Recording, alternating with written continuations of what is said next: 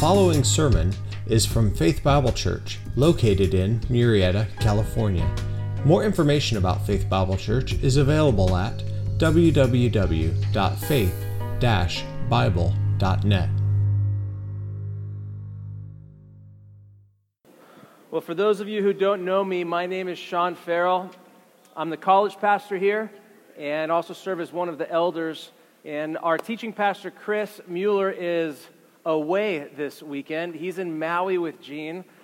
Right, tough. It's tough life, yeah. Having a good time. And I get the opportunity to open God's Word with you. Last weekend, I was told that the shower drain in my daughter's bathroom was clogged. Being somewhat of a handyman, I decided to take this small project on by myself. And over the years, I will admit to you that I've grown in my abilities to handle projects around the house, some easy, some difficult. Sometimes they end well, and sometimes they don't. So I entered the bathroom to survey the situation, turned the shower on, and my diagnostic skills were right there, clearly clogged. Awesome. Figuring this would be a quick and easy project, I chose not to change into my work clothes, but to attack the problem head on. I was armed with my trusty snake, which, if you know what a snake is, it's just a tightly coiled metal rope that's designed to push through the drain down into the trap, which is this part down here where the clog typically resides, and to capture whatever's in there and then pull it out. In the snake goes. As I bring the snake back, out pops Mazel tov. There is this just growth of stuff hair, goop, glummy, disgusting, smelly stuff. And I think, awesome, I got it done. I turn the water on, it's still clogged. The snake goes back into its hole. Deeper I push, I get it all the way in there. And this time, as I try to retract it, it won't come back. So I start pulling harder and harder and harder. And finally, it releases all at once, spraying me and covering me with whatever was attached on the end, which was the rest of the clog, all over my nice clothes that I was wearing. Fortunately, I had these protective lenses on, so it didn't, it was splattered all over the place. It was awesome. In that moment, I thought about the bumper sticker. Maybe you've seen it. No bad days. Really? No bad days. Covered with filth from head to toe, I wondered about that bumper sticker. And I want to confess to you right now that I'm tempted the next time I see a car with that bumper sticker to run them off the road and yell out the window, How about now? How about now? Yeah, really? No bad days? The truth is, we've all had bad days. We've all experienced pain and hardship in our lives. You like the background music? Did you just catch that too? Yeah. uh, have you ever been dumped or laid off, cut from the team? How about fever, body aches, and a lingering cough? Anybody? I mean, we don't have to go far to see that our world is full of tension, turmoil, and pain. It's evident in nature. We just saw a volcano erupt in Tonga earthquakes hit in Haiti, tsunamis in Indonesia. We see wars between nations, the war in Afghanistan, communist control of North Korea, genocide and ethnic cleansing in Africa. We see it in the oppression of the weak and the poor, abortion, poverty, child abuse, sex trafficking. But all of that is out there, right? Like we see all that out there in our world. But how about we get a little closer to home? persistent health issues, car accident, loss of a loved one, scary diagnosis, marital conflict, wayward child. And isn't it true that as you get older, your body begins to break down? And when does that start? We decided in first hour, it decides right around the age of 40 because today is Pat Levis's 40th birthday. So you can go and tell him happy birthday. I think he, see here? I think he stepped outside. There you go. Happy birthday, Pat. But the trials and difficulties of life are nothing new. Job said in Job 5 7, For man is born for trouble as sparks fly upward. And Jesus said in John 16, In the world you will have tribulation. One man said, Life is hard, then you die. Then they throw dirt in your face. Then the worms eat you. Be grateful it happens in that order. But have you ever stopped to ask why? Why is our world so messed up? Where did all this evil come from? H.G. Wells, the author of The War of the Worlds, once said Faced with the world's evil, we must conclude that a good God either has the power but does not care, or cares but does not have the power to stop it. We could have the perspective of the skeptic who went to heaven and he said, You know what's funny about the Holocaust? And God answered, No. And the man said, Ah, you had to be there. Insinuating that God is absent in our world of suffering. Well, this morning, this morning we're going to answer some very difficult questions. If there really is a God, then why is there so much suffering in this world? Why does God allow evil to exist? And I want to take you to a passage of Scripture that deals with the origins of sin, of evil, and of suffering. Said a different way, we could say that every ounce of pain, every degree of suffering, every trial and tribulation, all disease, sickness, and even death itself came from one specific event. All evil and the subsequent suffering that comes as a result are the product of direct disobedience and rebellion against the sovereign God of the universe. The singular event that I'm referring to is called the fall. And it's described in Genesis 3. It is the day everything went wrong. If you would open your Bibles to Genesis 3, and we're going to read this passage together and seek to answer these questions. We got a lot of work. We got a big chapter to work through, but I want to start by reading it for you. Verse 1 Now the serpent was more crafty than any beast of the field which the Lord God had made. And he said to the woman, Indeed, has God said, You shall not eat from any tree of the garden? The woman said to the serpent, From the tree, from the fruit of the trees of the garden we may eat, but from the fruit of the tree which is in the middle of the garden, God has said, You shall not eat from it or touch it, or you will die. The serpent said to the woman, You surely will not die. For God knows that in the day you eat from it, your eyes will be opened, and you will be like God, knowing good and evil. When the woman saw that the tree was good for food, and that it was a delight to the eyes, and that the tree was desirable to make one wise, she took from its fruit and ate. And she gave also to her husband with her, and he ate. Then the eyes of both of them were opened, and they knew that they were naked. And they sewed fig leaves together and made themselves loin coverings. They heard the sound of the Lord God walking in the garden in the cool of the day, and the man and his wife hid themselves from the presence of the Lord God among the trees of the garden. Then the Lord God called to the man and said to him, Where are you? And he said, I, I heard the sound of you in the garden, and I was afraid because I was naked, so I hid myself. And he said, Who told you that you were naked? Have you eaten from the tree of which I commanded you not to eat? The man said, The woman you gave to be with me, she gave me from the tree, and I ate. Then the Lord God said to the woman, What is this you have done? And the woman said, The serpent deceived me, and I ate. The Lord God said to the serpent, Because you have done this, cursed are you more than all cattle, and more than every beast of the field. On your belly you will go, and dust you will eat all the days of your life. And I will put enmity between you and the woman, between your seed and her seed. He shall bruise you on the head, and you shall bruise him on the heel. To the woman he said, I will greatly multiply your pain in childbirth. In pain you shall bring forth children, yet your desire will be for your husband, and he will rule over you. Then to Adam he said, Because you have listened to the voice of your wife, and have eaten from the tree about which I commanded you, saying, You shall not eat from it, Cursed is the ground because of you. In toil you will eat of it all the days of your life. Both thorns and thistles it shall grow for you, and you will eat the plants of the field. By the sweat of your face you will eat bread till you return to the ground, because from it you were taken, for you are dust, and to dust you shall return.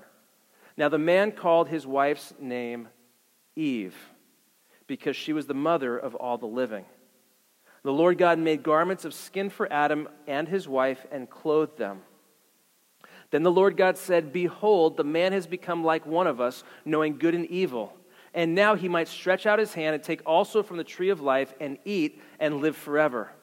Therefore, the Lord God sent him out from the Garden of Eden to cultivate the ground from which he was taken. So he drove the man out, and at the east of the Garden of Eden, he stationed the cherubim and the flaming sword, which turned every direction to guard the way to the tree of life. Now, in an effort to organize our thoughts and keep us moving through this and ultimately answer our question of why God allows evil and suffering in our world, I'd like to just give you six words, more just to keep us moving the flow. These words are deception, disobedience, curse, promise, faith, and mercy. Let's look at the first one. It's the word deception. Deception. Look back at verse 1. Now the serpent was more crafty than any beast of the field which the Lord God had made. Now, it doesn't take too much digging for us to find out who the serpent really is. He's clearly des- described in Revelation chapter 12, verse 9. It says there, And the great dragon was thrown down, the serpent of old, who is called the devil and Satan. There we go. He deceives the whole world. He was thrown down to the earth, and his angels were thrown down with him. This describes the enemy of God who, having failed to take heaven, is determined to establish his hold on earth through its first inhabitants. And here he is seeking to deceive and destroy. Do you see that word crafty in your Bibles? Verse 1? It does not refer to somebody who loves Pinterest or goes to Michael's for decorative wall hats, okay? It means shrewd or cunning. 1 Peter 5 8 says, Our adversary prowls around like a roaring lion seeking someone to devour. Now, a couple notes Satan is not everywhere, he does not know everything, he is not all powerful, he cannot read your thoughts, he does not know the future. Like us, he is a created being, but he is very smart. He is very crafty, and he has been deceiving people since the beginning. And here he comes to Eve and asks her in verse 1, look down there, Has God said, You shall not eat from any tree of the garden? Notice that Satan, in an effort to manipulate, has very subtly changed what God said. He added one word. Do you see it? It's the word any. God said in chapter 2 they could eat freely of any tree in the garden except one. He says they can't eat from it anyway. Notice that the tempter begins with suggestion rather than direct confrontation. It's an outright contradiction of what God said. It is a question, though, the first question we find in our Bibles, and it is a question of God. Look at Eve's response in verse 2. From the fruit of the trees of the garden we may eat, but from the fruit of the tree which is in the middle of the garden, God has said, You shall not eat from it or touch it, or you will die. Is that what God said? No. She too added something to God's original command. One word. What did she add? Or, or I'm sorry, it's a phrase. You shall not touch it. God never said that. She's adding. John Calvin says, because he now sees a breach open before him, Satan breaks through in a direct assault. And so he comes now from manipulation to direct challenge. And he challenges her statement in verse 4 saying, You surely will not die. He started by questioning God. Now he calls God an outright liar. He's setting his word against the word of God. And the first thing he denies is the doctrine of judgment. You're not going to die. There's no judgment or consequences for your actions. He's sowing the seed of distrust in the heart of Eve. Trust your feelings, trust your emotions, trust your heart. But don't trust God. We know that God is not a liar. Satan is. Jesus said in John 8 44 that Satan was a murderer from the beginning and does not stand in the truth because there's no truth in him. Whenever he speaks a lie, he speaks from his own nature, for he is a liar and the father of lies. Satan expands in verse 5. It's walking down a pathway. For God knows in the day that you eat from it, your eyes will be opened, that you will be like God, knowing good and evil. Look at that phrase, you will be like God. In commenting on this, one author said, I have no doubt that Satan is promising divinity. You will be as God. You will be like God. You will be God. I don't think much has changed in our day. He still comes offering freedom and autonomy. He still peddles the lie that God is holding you back, that He isn't giving you His best. He dangles the forbidden fruit, tempting and enticing and seeking to convince us that God's way is boring and restrictive. And He knows what sin you struggle with. The Puritans called it the darling sin. We call it our besetting sin. We're all prone and wired to sin and struggle with particular things in our life pride for some, lust for others, anger and worry, and the list goes on. And as an excellent student of the heart of man, Satan presses those temptations against us.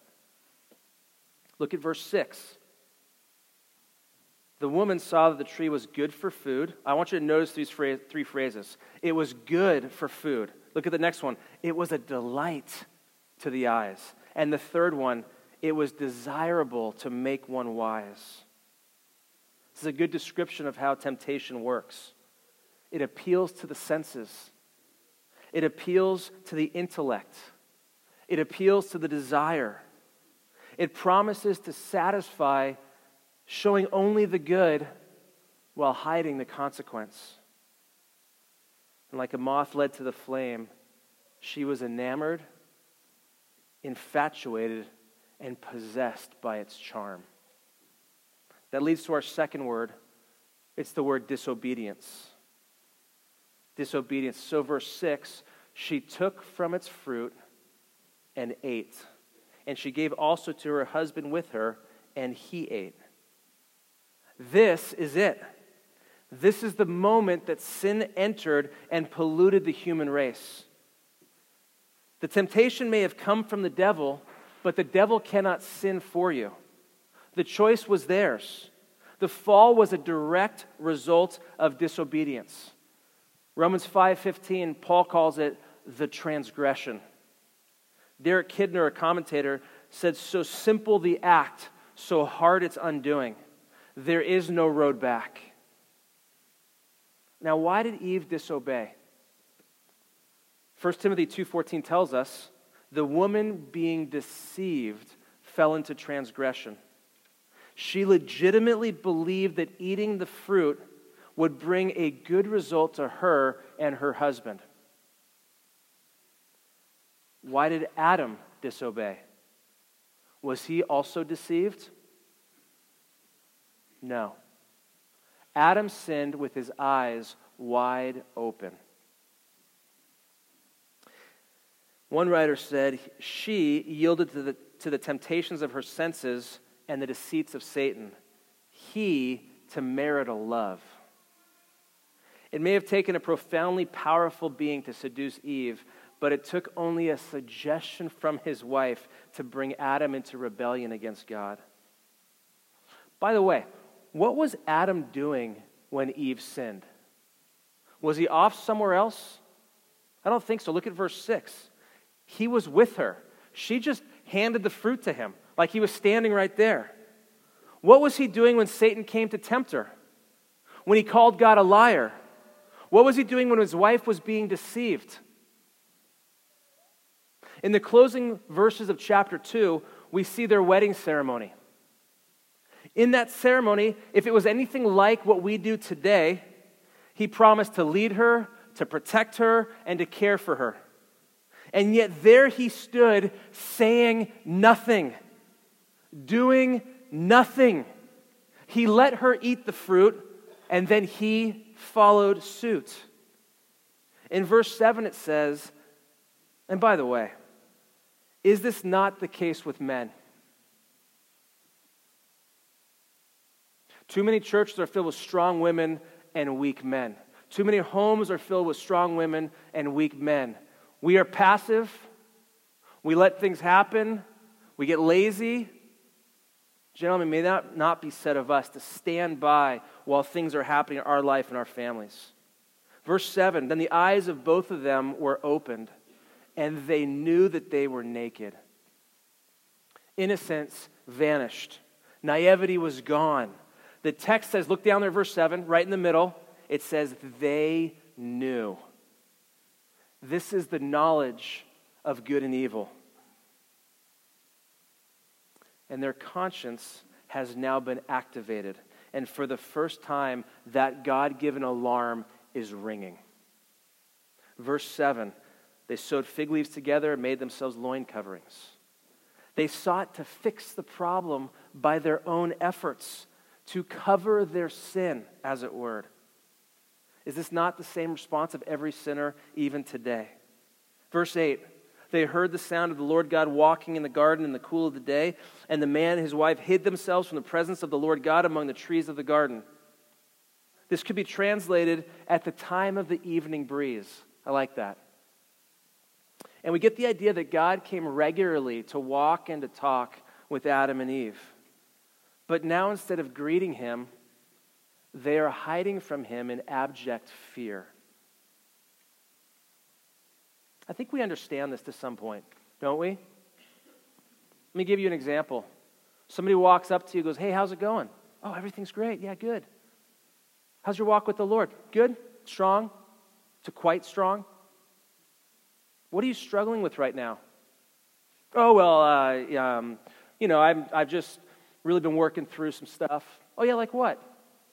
Well, I've really been struggling with lust. You know, last, but last week was a bad week. I'm doing much better now. That's our typical answer. What are we doing? We're hiding, we're deflecting. We're in the shadows, not wanting to expose and reveal our sin. We're taking fig leaves and we're trying to cover ourselves with them. We evade because we don't want to be exposed. Verse 9 Then the Lord God called to the man and said to him, Where are you? Years ago, I bought a house in Indiana as an investment property. You didn't know that I was a real estate mogul, did you? Single family home that was advertised to quickly create positive cash flow. It's a rental property. Truth be told, it was a terrible investment. I bought the house on auction for $11,000. How about that? Okay? I had the cash on hand. I spent it, but then it needed rehab. So I took what little money I had left and saved and saved and saved and rehabbed it so it'd be ready to rent out. Now I'm completely out of money. Not long after, the property manager calls me before anybody's moved in and says, Hey, um, property's on a well, doesn't get its water from the city, and there's a pump that drives the well, right? Lightning struck your pump. And it's going to be $5,000. I'm like, do the math. That's half of what the house is worth, right? So I'm like, oh, wow, I don't have any money. Well, you can't rent it out without water. Hey, here's what we're going to do, they said. We're going to cover up the hole we dug to reveal this. We're going to leave it for a little bit. We're going to let your home insurance kick in, which at that point it had not. And then we're going to dig it back up, and we'll make a claim on your insurance. Right as rain, you're good to go. I go, oh, cool. That's great. Click.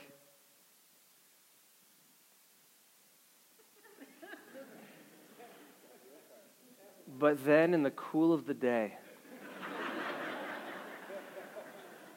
God came calling to me Shawn, where are you? This is a lie. It doesn't matter that no one else knows.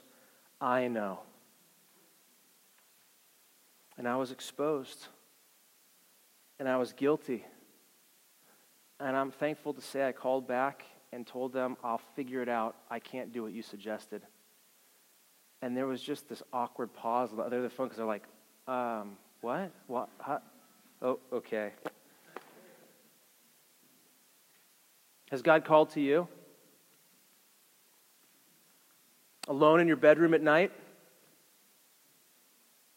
Going somewhere where you shouldn't go? With someone you shouldn't be with?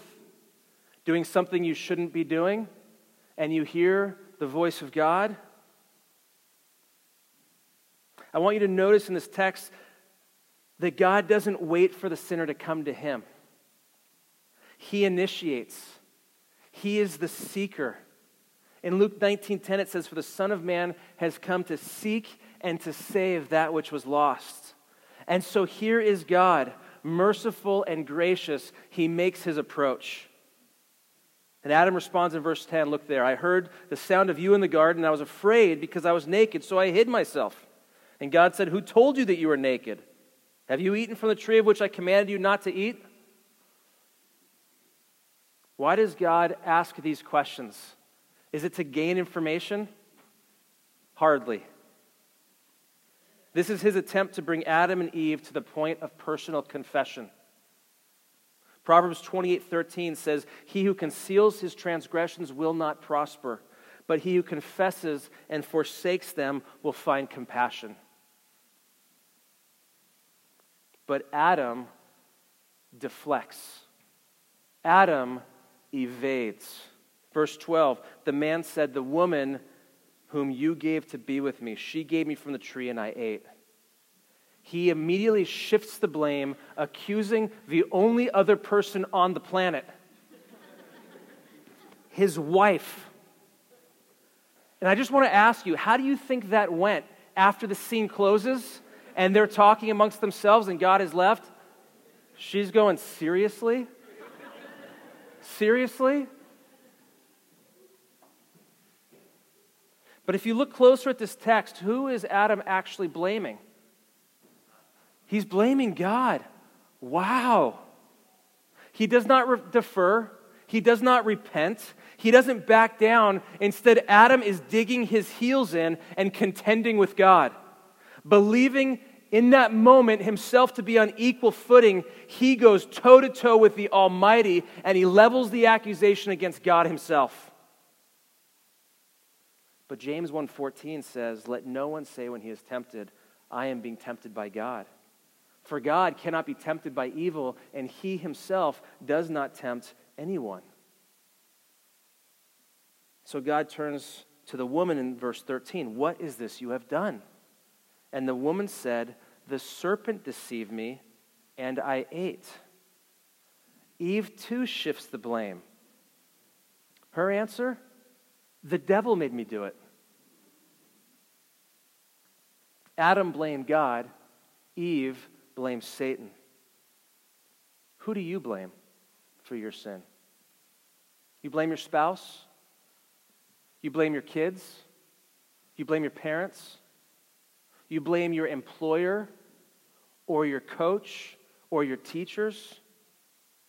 James says in 115, James 1:15, but each one is tempted when he is carried away and enticed by his own lust. And although it's unspoken, the verdict is clear.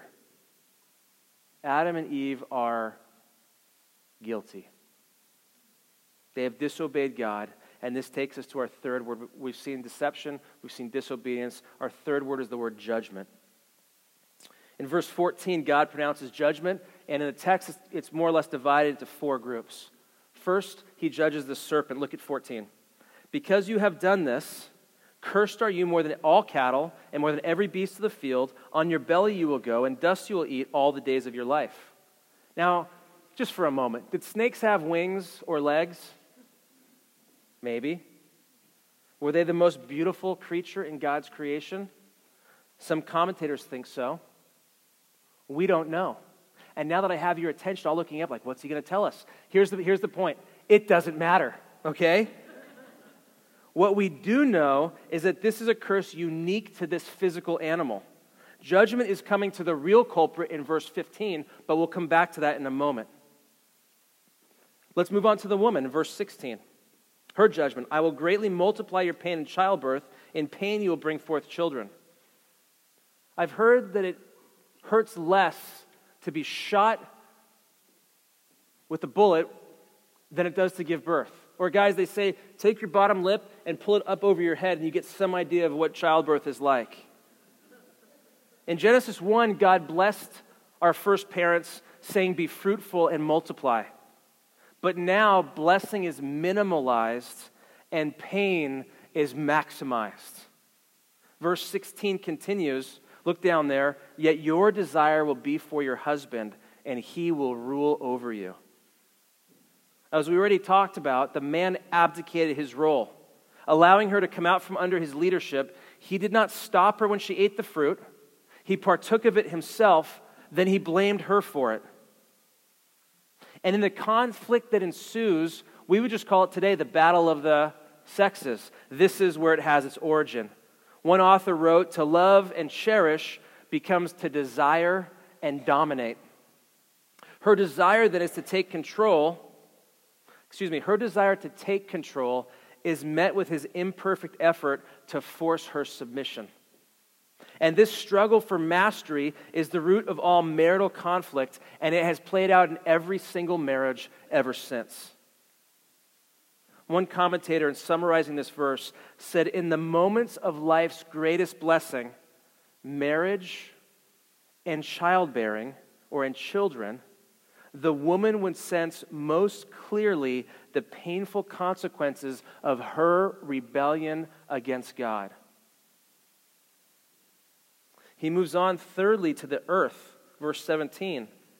Cursed is the ground because of you. The entire physical universe was cursed at this point. Competition entered, resources were limited. I think snow started falling, like in Green Bay last night. It was 14 degrees. I'm sorry, Darnice.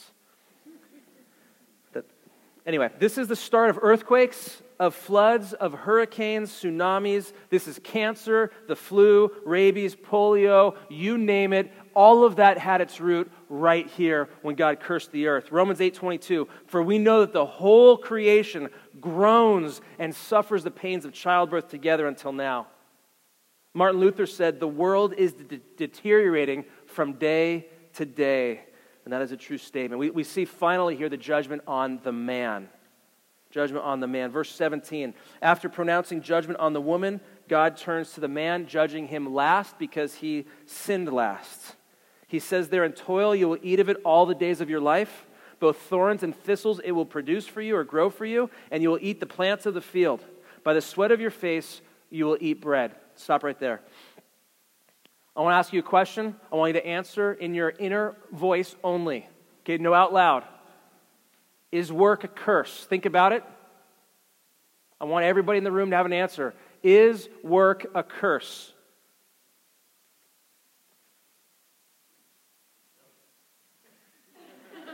That was not your inside voice. if you answered yes, consider that work was given to man in Genesis 2 before the fall.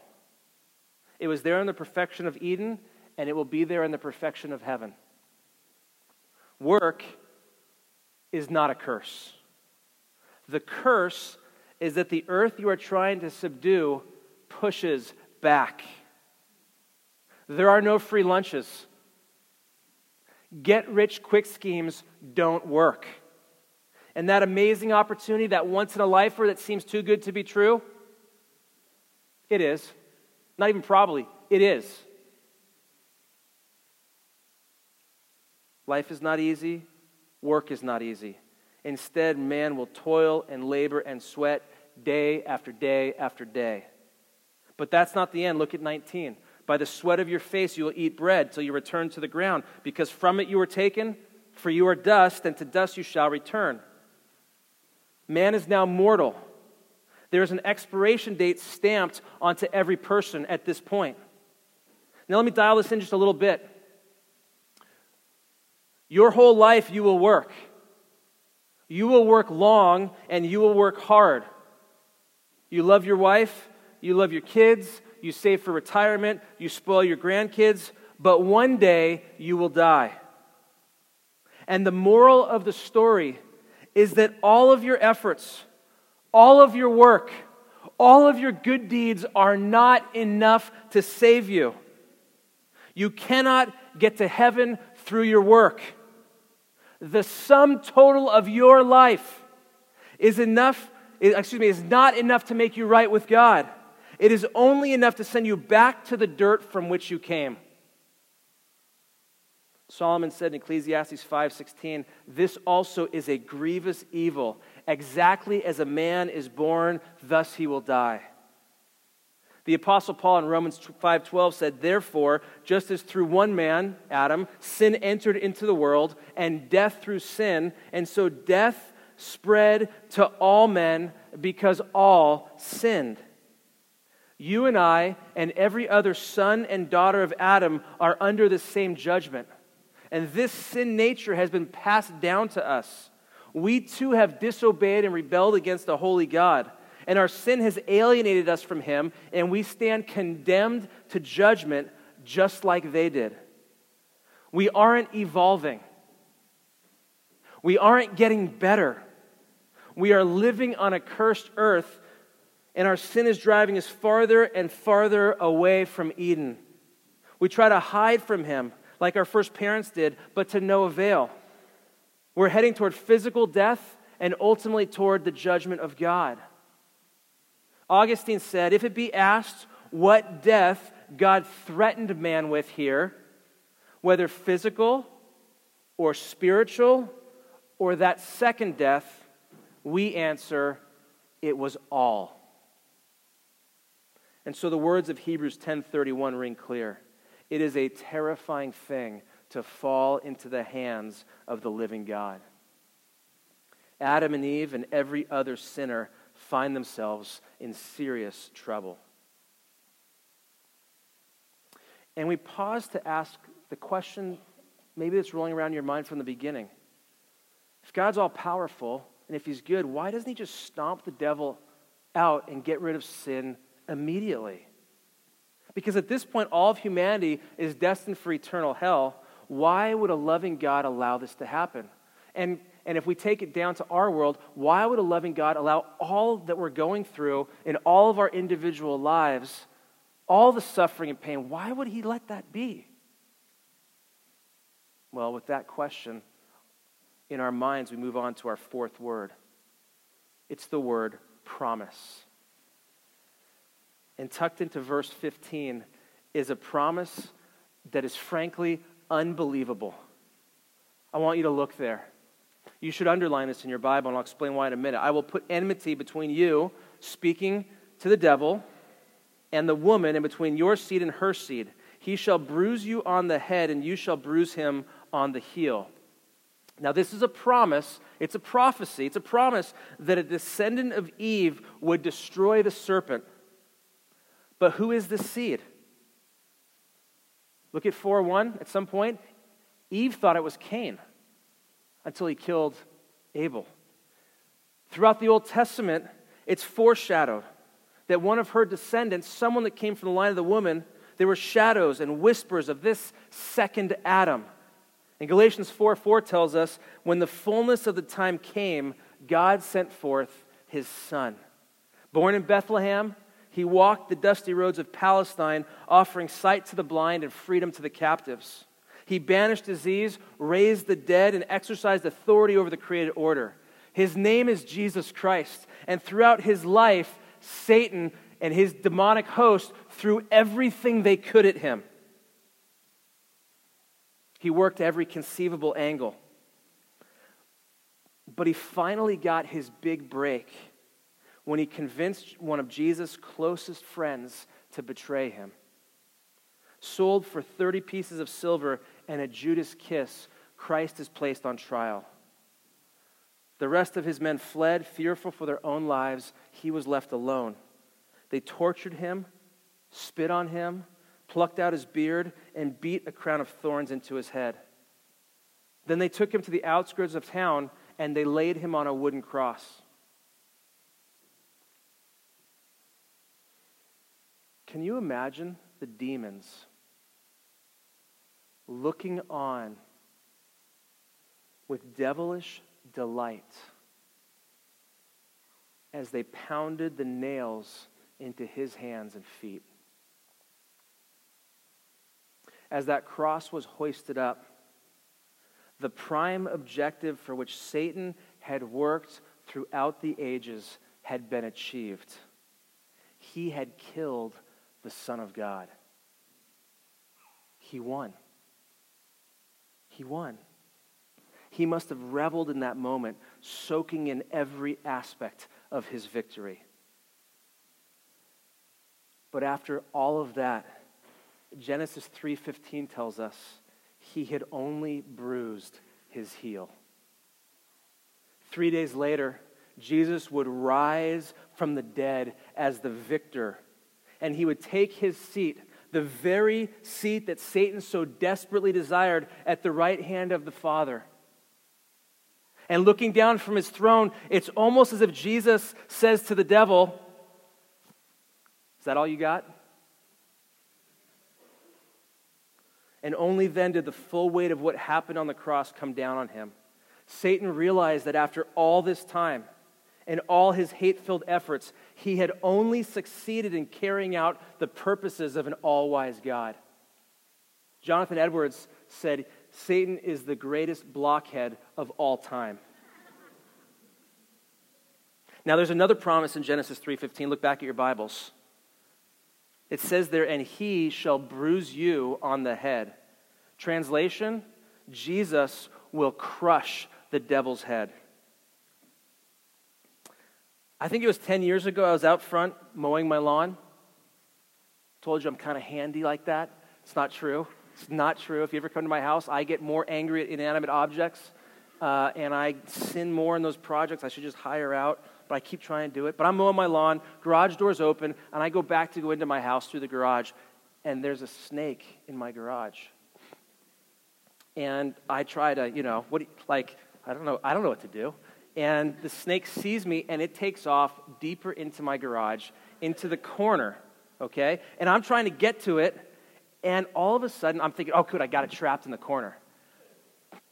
It goes up into the drywall and disappears. I'm not kidding. And I'm standing there. Huh. I get out uh, my caulking gun and a whole tube of tube that's laying there, and I just I fill up this huge, just gooping down in this one area in the corner. I don't know what to do. Do I tell Tracy? I, because if I tell her there's a snake in our wall, what is she going to say? We're moving right now. Like, we're done. We're done.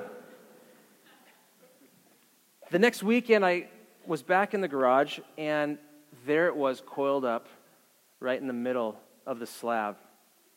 This time I was ready. I grabbed my shovel, I turned it on its side, and in one clean stroke, with all the might I had, I came down on top of it severing its head from its body. that severed head was writhing on the ground until I took the shovel, I set it on top of the head, and I stood on top of it. and I crushed its head. Now, don't applaud for me like First Hour did. but see the illustration for what this is. This is the picture of Christ's victory over Satan. Romans 16:20 says, "The God of peace will soon crush Satan under your feet." And Revelation 20 describes his final end. It says, And the devil who deceived them was thrown into the lake of fire and brimstone, and they will be tormented day and night forever and ever. Genesis 3:15 is, is called the proto-evangelium. That's Latin. In English, the first gospel. It is the first mention of Christ, and it comes on page three of your Bible. 1 Corinthians 15 21. For since by a man, Adam, came death, by a man, Jesus, also came the resurrection of the dead. For as in Adam all die, so also in Christ all will be made alive. No sooner had Adam and Eve fallen that God promises he would send a redeemer.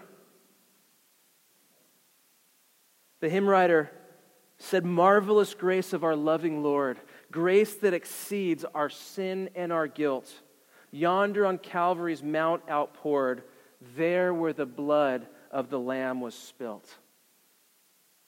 What a God. But the story isn't done yet. Let's look at our fifth word. It's the word faith. Faith. Look at verse 20. Now, the man called his wife's name Eve because she was the mother of all the living. I don't know about you, but this seems a little out of place to me. Okay, good. We're going back to the naming thing, right? Now, that's good. Okay, I suppose. Now, I've been referring to her as Eve throughout the sermon, but up till now in the text, she doesn't have a name. In 127, she's called female. In 218, she's called a suitable helper for Adam. In 38, she's called his wife. But we don't find the name Eve until right here. Adam names her Eve, which means life or life giver, and her title there in verse 20 is the mother of all the living. But she's not a mother yet. Huh. Having heard the promise of a coming Redeemer, Adam chose to believe the Word of God. Earlier in the chapter, he has doubted and rejected in unbelief. Now, in faith, he names his wife the mother of all the living, trusting in the promise of God that her seed would lead to their salvation. This is his repentance. This is his saying, I'm not listening to that voice anymore. I trust and listen to your promise. And so he names her Eve. Look at 21. The Lord God made garments of skin for Adam and his wife, and he clothed them. Now, where did these garments come from? Okay, there, there wasn't a Kohl's, right, or, or some other shop around. Garments of skin come from animals. God sacrificed an innocent animal and then took its sin and covered their nakedness. It's first of all a clear illustration of the consequence of sin. Romans 6:23, the wages or the payment of sin is death. And this animal's death, like every other animal that was sacrificed in the Old Testament, was a picture of atonement, a, picture of the payment for sin. It's a life for a life. But Hebrews 10 tells us the blood of an animal can never take away sin. It's foreshadowing. It's a picture of a lamb, of a, a perfect lamb, of a perfect man that would die on behalf of his people, paying the penalty of their sin. In John 1:29, when Jesus steps on the scene, it says, "Behold the Lamb of God who takes away the sin of the world." And all who come to him in faith, trusting in his finished work on the cross, will find salvation. They will be covered by him, by his sacrifice and his righteousness. And so we've seen deception, disobedience, judgment, promise, faith, and there's one more word. It's the word mercy. Mercy. Look at 22. It says, And the Lord God said, Behold, the man has become like one of us, reference to the Trinity, knowing good and evil, and now he might stretch out his hand and take also from the tree of life and eat and live forever. Therefore, the Lord God sent him out of the Garden of Eden to cultivate the ground from which he was taken. So he drove the man out. And at the east of the Garden of Eden, he stationed the cherubim and the flaming sword, which turned every direction to guard the way to the tree of life. To guard the way to the tree of life. To guard the way to the tree of life. Because if you're Adam and you've just witnessed death for the first time as God killed this animal and you watch it be eviscerated and skinned right in front of you, and now you know what death is, and now you know that you are going to die, what is your next move? I'm going to get to the tree of life.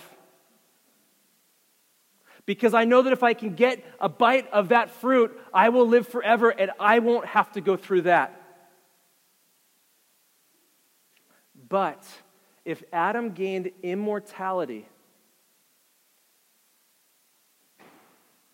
he would be in an unredeemed state. Unable to die means he's unable to be saved. Who does that remind you of? Satan and his minions. Their fate is sealed. Their judgment is sure. They can never be redeemed. They are eternally locked in their sin. Note this when God promised and sent a Redeemer, He sent a man. Why? To stand in the place of men, to die in the place of men, to atone for the sins of men, not of demons. They are damned, and so they hate God and they work ceaselessly to undermine his plan and take with them as many as they can on their way to hell. But it's not so for you, and it's not so for me. God sent a Savior for mankind. He sent his own Son for you and for me. He offers hope. He does not leave us in our sin, but gives us an opportunity through Christ to be redeemed, to be forgiven. And so in 24, God drives them out of the garden and commissions his angel, arming them with a flaming sword, which is pretty cool. Man would never again enter Eden. No matter how much they wanted to, no matter how hard they tried, they could never get back. Paradise was lost. And this is a physical reminder of the distance between a sinful man and a holy God. Man would never again enter into the presence of God. That is, until Christ came and tore the veil in the temple in two, thus giving a sinful man access to holy God because of the righteous sacrifice of Jesus Christ, bringing us together.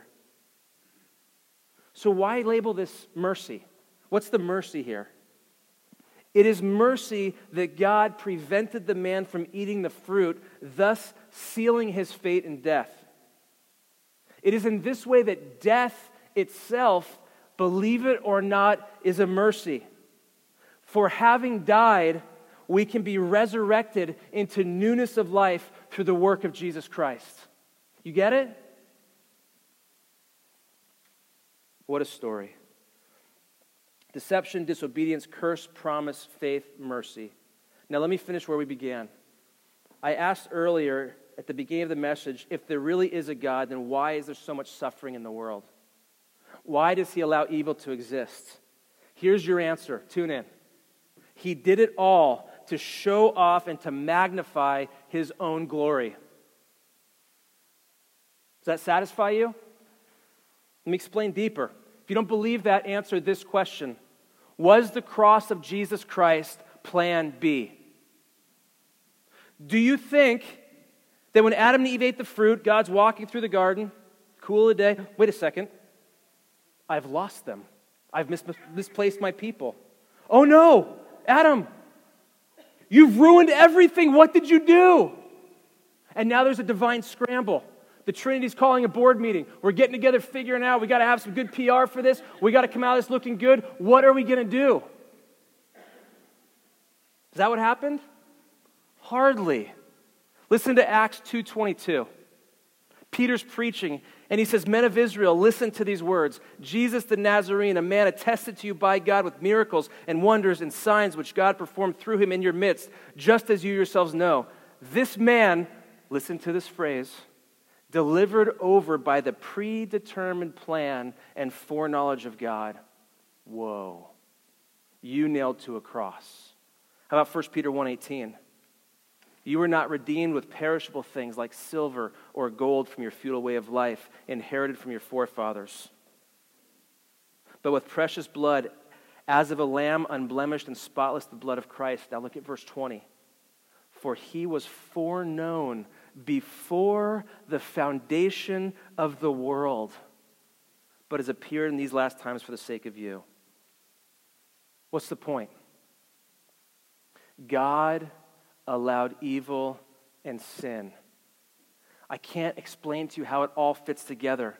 But what I can tell you is that it's all part of His plan so that He could show off His glory through the cross of Christ. Listen carefully. There is no greater demonstration of the glory of God than to see His holiness and His justice and His power and His wrath poured out on His Son on the cross. There is no greater demonstration of the glory of God or of His attributes than to see His grace and His mercy and His love and His forgiveness on the cross of Jesus Christ. There is no event in human or divine history higher than the cross. All of it leads to and points to that event because that is the high point of the glory of God and the greatest demonstration for all to see. And so we see that God takes sinners and at great personal cost redeems them, creating a people who for all eternity would worship and glorify Him. That's the point. That's the big story. And you and I are caught up right in the middle of it. And we struggle in our world, and we've got problems with our sickness and our, our issues and our struggles and our trials. They're real. But we need to take a step back and recognize it's all part of the great plan of God to magnify Christ, to bring us to redemption, so that one day as a people we will praise and honor Him for all He's done. I've gone long. Let me close with two verses out of the end of Jude. Now, to him who is able to keep you from stumbling and to make you stand in the presence of his glory, blameless and with great joy.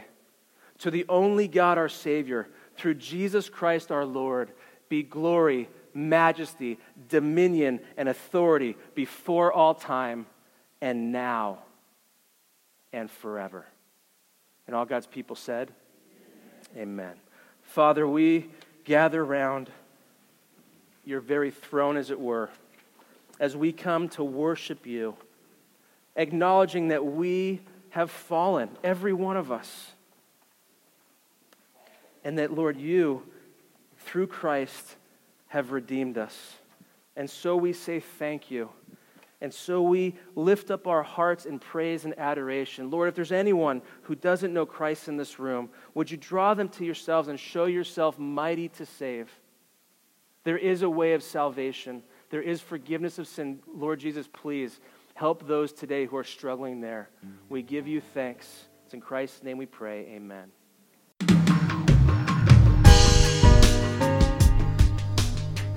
Thanks for listening today. Sermon audio from the last three years is available by podcast, and a larger archive from Chris Mueller and Faith Bible Church can be found at media.faith-bible.net. And if you would, please leave us a review on iTunes. It helps a lot. Thanks, and have a great day.